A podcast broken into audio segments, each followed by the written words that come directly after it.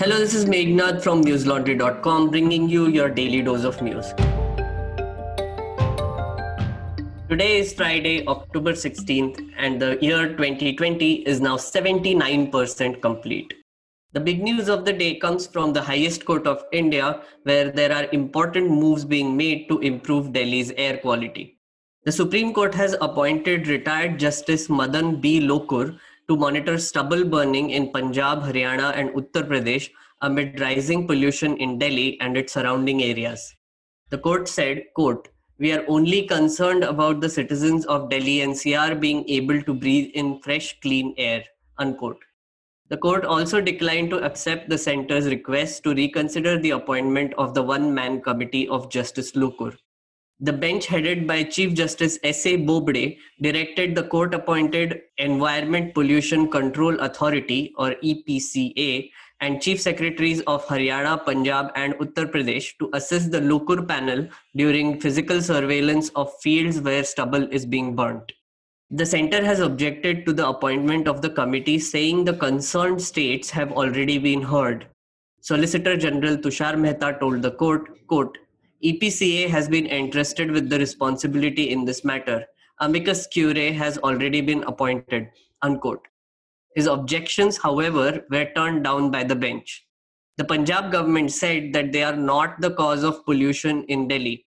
Senior advocate P.S. Narasimha, who appeared for Punjab, said that the state had taken numerous steps to check air pollution. The national capital has seen a spike in air pollution after stubble burning incidents from these three states that border Delhi. Reports indicate that the share of stubble burning in Delhi's PM 2.5 concentration was 6% on Thursday. Delhi has been witnessing very poor air quality, even as stricter anti air pollution measures, including a ban on electricity generators, came into force under the Graded Response Action Plan. The next hearing on the case has been scheduled on October 26th. Prime Minister Narendra Modi gave an assurance that the government will decide the right age for marriage of women as soon as the concerned committee gives its report. PM Modi gave this assurance during an event to release a commemorative coin of 75 rupees denomination to mark the 75th anniversary of India's long standing relations with the Food and Agriculture Organization. Regarding the marriage age, he said, quote, discussion is underway to decide the right age for marriage of our daughters. From across the country, daughters have written to me asking why the concerned committee has not given its decision yet. I assure you that as soon as the report comes, the government will act on it. Unquote. He also spoke about the steps taken by his government towards the maintenance of the health and hygiene of women.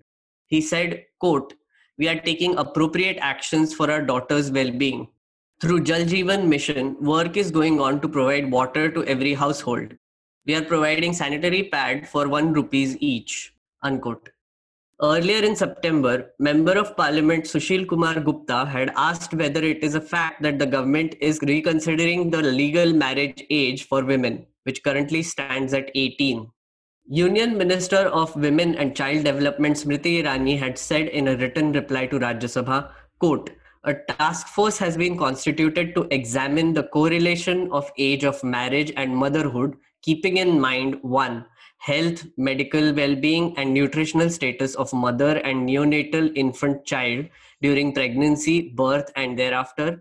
Number two, key parameters like infant mortality rate, maternal mortality rate, total fertility rate, sex ratio at birth, child sex ratio, and number three, any other relevant points pertaining to health and nutrition in this context. Unquote. Deputy Chief Minister of Bihar, Sushil Modi of the BJP, has stated that Nitish Kumar will be the Chief Minister no matter which party in the coalition wins more seats in elections that start later this month. He unequivocally dismissed suggestions of a backdoor deal with Chirag Paswan's Lok Janshakti Party or LJP. During an interview to NDTV, he said, quote, it is a media creation by some vested media houses. What is BJP's interest if LJP is fighting against JDU? And if because of that JDU loses seats? So does the LJP have the power to win more than two to three seats in Bihar?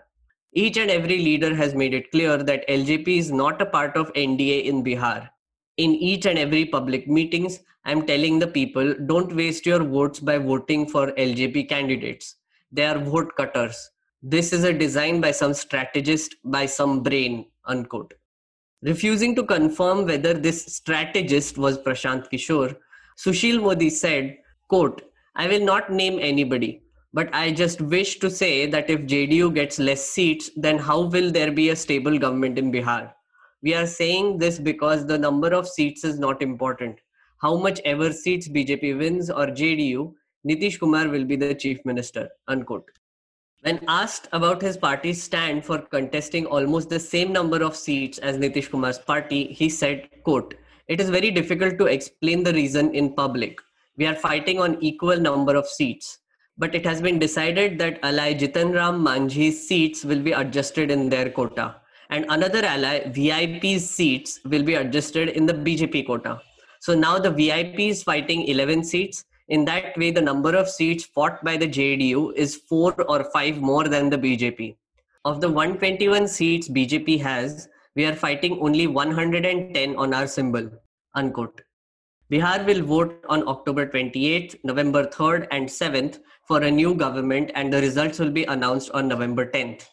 Speaking of Bihar, my colleague and amazing journalist Basant Kumar is currently in the state to get you ground reports.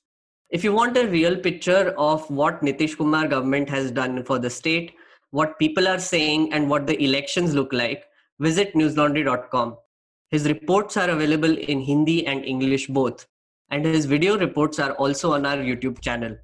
This is a part of our Bihar election NL Sena project.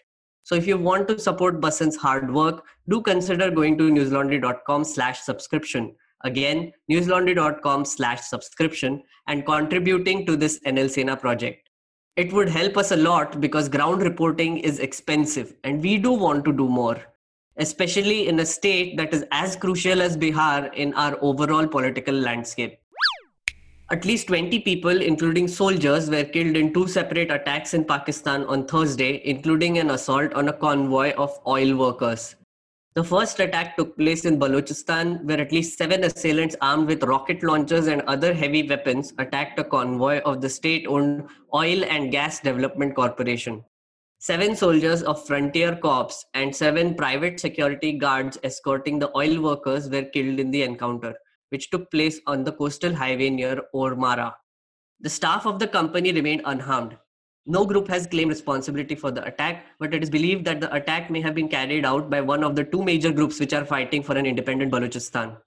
ISPR, the Pakistan Army's public relations department, said that such cowardly acts by inimical elements to sabotage peace, stability, and economic development in Balochistan shall never be allowed to succeed. They said, quote, Moreover, these acts cannot subdue the resolve of our forces which are determined to defend the motherland even at the cost of our lives. Unquote. In another incident on the same day, six soldiers, including an officer, were killed by an improvised explosive device attack on a convoy near Razmak in North Waziristan. The latest incidents came four days after two soldiers were killed and three injured in an attack on a security post in Shawal Valley of North Waziristan.